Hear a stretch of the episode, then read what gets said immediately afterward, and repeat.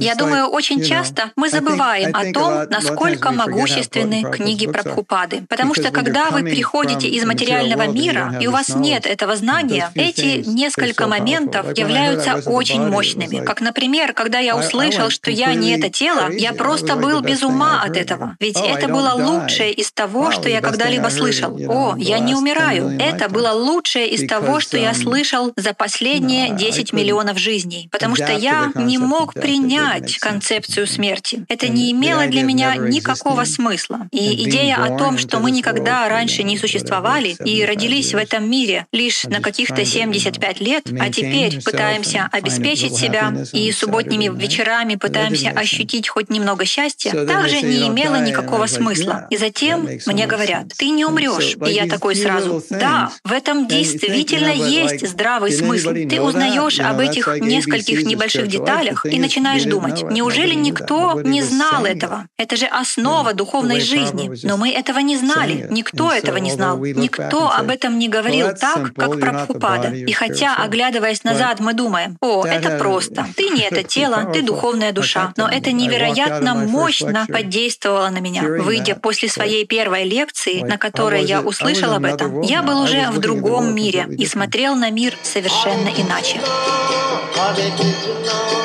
Hare